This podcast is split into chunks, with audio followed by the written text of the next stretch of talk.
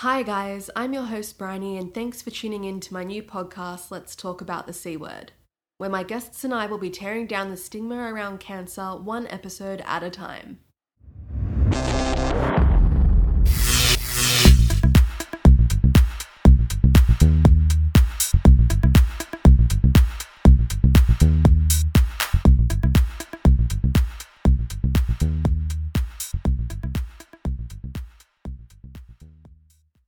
Let me dive right in by asking you a question. Why is it in 2023 people are opening up about their sexuality, their mental health, and their gender identity, but why do we still not talk enough about cancer? Did you know that in Australia in 2023, two in five people will be diagnosed with a type of cancer before the age of 85, and the other three will be closely affected by it at some stage in their lives? I recently saw a quote on Instagram that infuriated me because it was so incredibly true. It said, Someone close to me once told me that the absolute refusal to ask for help, even when you are in absolute agony, is rooted in trauma, and we have been conditioned to look at it as strength. I want to flip that statement on its head and toss it out the window. There is absolutely no reason why people should be feeling so incredibly alone in their journey. Let's get one thing straight. Everyone's cancer journey is unique to the individual, but there is always going to be someone out there who has had the treatment before that you've had, or the same side effect that you've had, and they can empathize and understand what you are feeling. And on my podcast, you will get to hear from some of those people firsthand. This podcast will open up a dialogue broaching topics such as chemo induced menopause at a young age, men with breast cancer, freezing eggs, hiding diagnoses, and cancer and mental health. But what you will not hear are medical instructions about how to cure cancer, drug recommendations, or diet suggestions, because I am not a doctor and I'm going to leave all of that to the medical professionals. Let me give you a bit of background into who I am and why I've started this podcast. I have cancer is definitely not the sentence that a 16 year old girl wants to hear from her father after she gets home from school one afternoon.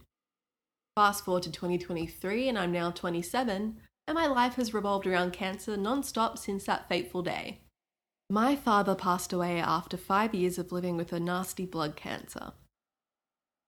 I remember he would complain continuously of having this aching sore toe, and every time he would go to the doctor, they wouldn't take him seriously and would tell him he had gout. Then one day, one doctor did take him seriously, ran some tests, and told him the news that none of us expected. From day one, his diagnosis was hard to predict.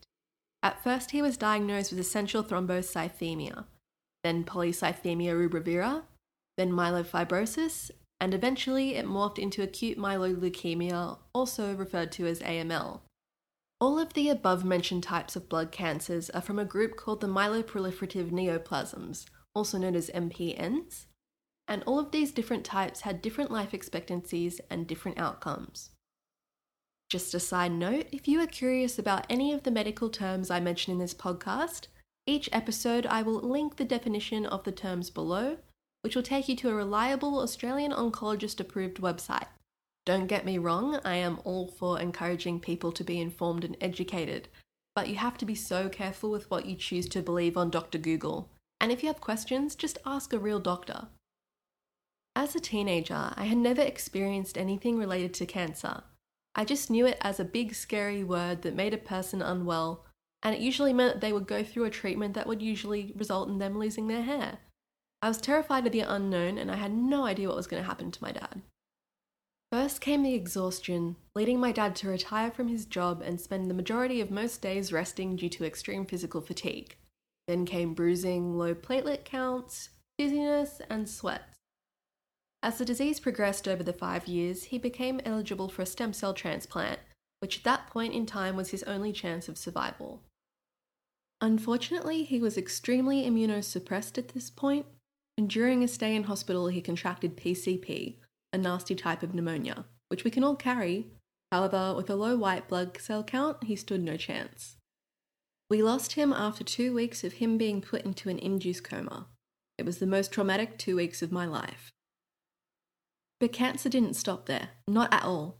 Just as my mother and I were trying to adjust to our new life without my father, my mother started getting abdominal pain, bloating, and was struggling to eat, which led her to being diagnosed with cancer of the small intestine, also known as small bowel cancer. As you can imagine, right after experiencing the loss of a loved one due to cancer, and being right in the middle of our grieving process, my mother and I were both beyond devastated because we knew exactly what we were in for again. My mum started undergoing three rounds of intravenous chemotherapy called Folfox, and the tumour was removed with good margins. But things just didn't seem quite right. In December 2021, she was diagnosed with another small intestine tumour, but this time it was wrapped around her aorta and her superior mesenteric arteries. The proposed surgery was going to be extremely dangerous.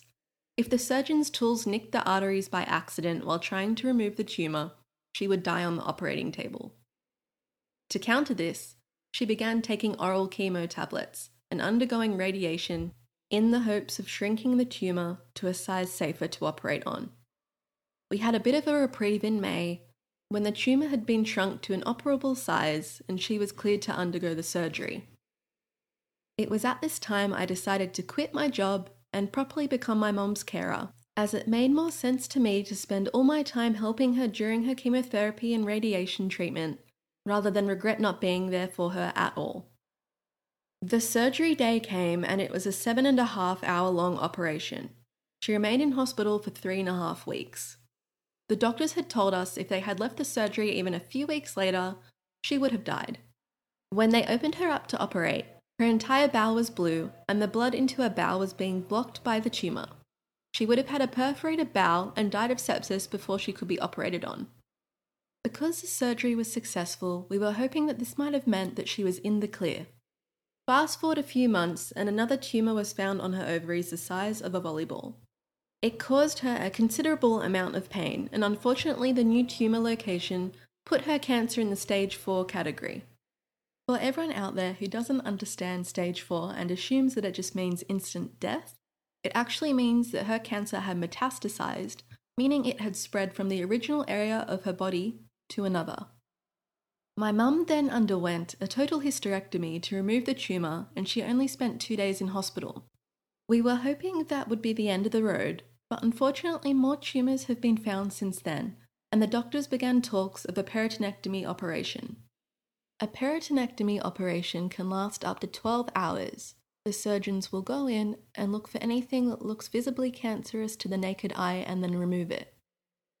The patient also receives something called HIPEC, which is essentially a form of chemotherapy during the surgery, and then sometimes they also get it afterwards in the ICU. So, where are my mum and I at now? Well, I am in the middle of planning my wedding with my fiance, and my mum is continuing chemotherapy treatment until the doctors decide the time is right for her to have the surgery. Or I guess we could always hold out hope that there might be a new clinical trial drug that comes through. In all honesty, after 11 years of just living with constant unknowns, dread, and anxiety, and fear of this illness absolutely effing up my loved ones' lives and hurting them, I think I've kind of come out somewhat normal. Don't get me wrong, there is absolutely nothing normal about the way that I grew up. I flunked my HSC because of stress, changed university courses three times and then dropped out, had multiple jobs and then quit them, but the one thing I've stayed consistent at is looking after my family, prioritizing helping them when they need it the most, and being there for others who are going through similar situations. My resilience comes from knowing that I'm definitely not the first young person to go through their 20s as a carer, and I'm certainly not the first person to have two parents be diagnosed with cancer. And I talk about it, probably too much, with all of my friends and family so that they always know where I'm at. My mum is the same.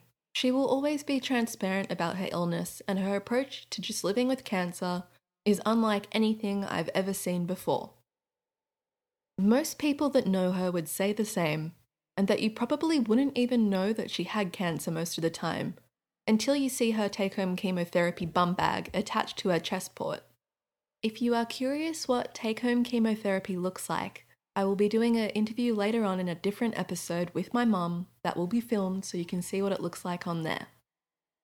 The main takeaway from watching my mum and how she approaches cancer and from being so open about her illness is that she has been an incredible support system for so many of her friends that are also going through it that at the beginning didn't want to speak about it and probably didn't really think they had that many people to relate to. And it's the same with me. I have so many friends who are looking after parents or siblings, or have lost a parent or friend to cancer, or something similar, who I go to coffee with, and we sit down and talk about it and just relate to one another. It's super special, and those relationships are so incredibly important, I cannot emphasize it enough. It is also tremendously important that cancer is spoken about more with the general public. Being in my 20s, there are so many of my friends who don't have a clue and an understanding of cancer at all, just like myself when my dad first got diagnosed. Again, to them, cancer probably just looks like something that makes you lose your hair and looks something along the lines of the movie The Fault in Our Stars. That's why I'm so open with them, so they know how to check in on their friends, whether they're a carer or someone with cancer, and feel comfortable doing so. Being able to approach difficult conversations like having that first I have cancer chat and understanding that they can make such an impact by just offering to help that person, just cook them that dinner or bring them that coffee, so many of my friends are unaware that you can be diagnosed with a cancer in your 20s, whether you are female or male. And if you are female, you might have to undergo freezing your eggs, that you might have to experience chemotherapy induced menopause, that men can in fact get breast cancer, or that, you know, after stage one, it doesn't mean that you're necessarily screwed.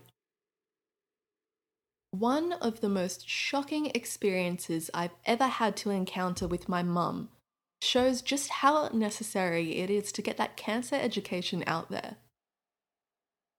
If you have ever been shopping in a beauty retail store, you know that there is usually at least one of those really unfriendly, super judgy, and occasionally downright bitchy staff members that are that stereotype that people try and avoid when they enter a store.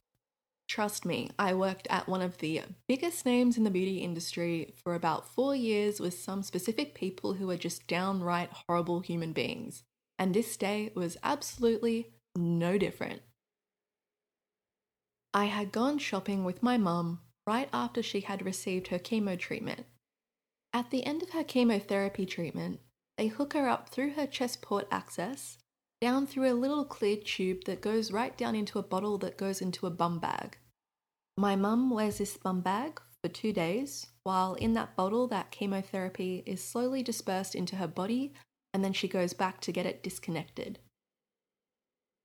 It is definitely visible on her, but considering the fluid and the tube are clear and the port access site is hidden under her shirt, it's not super confronting or even that odd but I do understand why some people might look at it out of curiosity, and my mum would certainly be happy to explain it.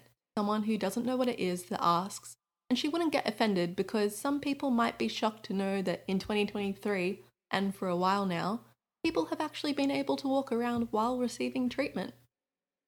But as we walk into the makeup shop, which I will not name, but you can probably guess, one of the young girls came up and asked if she could help us.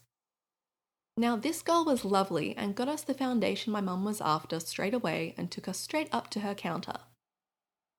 As we walked up, I could see that there were three girls at the tills, and one of them broke away from chatting with them to serve us. She was probably only around 18 or so. As she approached us, I could already hear the other employees talking smack about another staff member in the corner, which is, you know, typical. And I just thought, yep, here we go. And as this girl started scanning the foundation, she slowly eyed my mum up and down. Her eyes widened when she saw the tube, and she decided to process the transaction. And instead of wrapping the product or even giving us a bag, she wandered straight back over to the corner to the other girls and started talking shit about my mum so loud that we could hear it. She was saying, What the F is that thing that lady is wearing? It looks so stupid. And then some other unmentionables, and I won't mention them because they were so rude. And then she proceeded to come back over, shove the foundation and receipt into my mum's hands without the bag, without saying anything, and walked back to her corner to resume talking smack. Now, my mum is the cutest little angel nugget, and I was absolutely disgusted and wanted to slap that girl silly. But instead, we left, had a nice lunch at a sushi train, and I proceeded to email the company's HR, who were extremely helpful and equally as disgusted at her behaviour. What saddens me is that this girl probably isn't a terrible person. She just didn't know what it was and didn't have the balls to ask.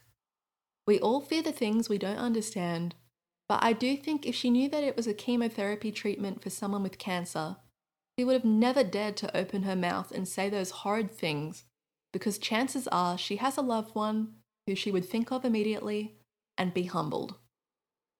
And this incident definitely is not the first or probably the last time my mum or I will witness this type of reaction. But that is why I am talking on here to make people more aware that you should never be ashamed of having cancer. I mean, you wouldn't be ashamed of having the COVID or a flu, so why is this illness any different? Despite some people deciding that it's okay to tell cancer patients that God only picks his strongest warriors to fight his hardest battles, which um it's so not okay by the way, it is important to understand that cancer can be unexplainable. It can be genetic, it can have super random causes and super well known causes. But anyone can get it, whether you are fit or unhealthy, old, young. So if you are someone with no experience with cancer, don't count yourself out because chances are it's going to impact your life at some point, some way or another, and you could be in that person's shoes just as easily. So each week, I am going to be interviewing like minded people to hopefully help you guys by letting them share their experiences, ask them how they cope, what they wish their friends knew when they were telling them for the first time, and what they would do differently now that they have been through their experience. Stick around and subscribe if you want to hear more, and be sure to give the podcast a follow on Instagram for updated content and collaborations. Thanks for listening to this episode, and if you are unsure of any of the medical terminology, I will have definitions linked down below. But if you have any doubt, ask a medical professional. Thanks for listening to Let's Talk About the C Word.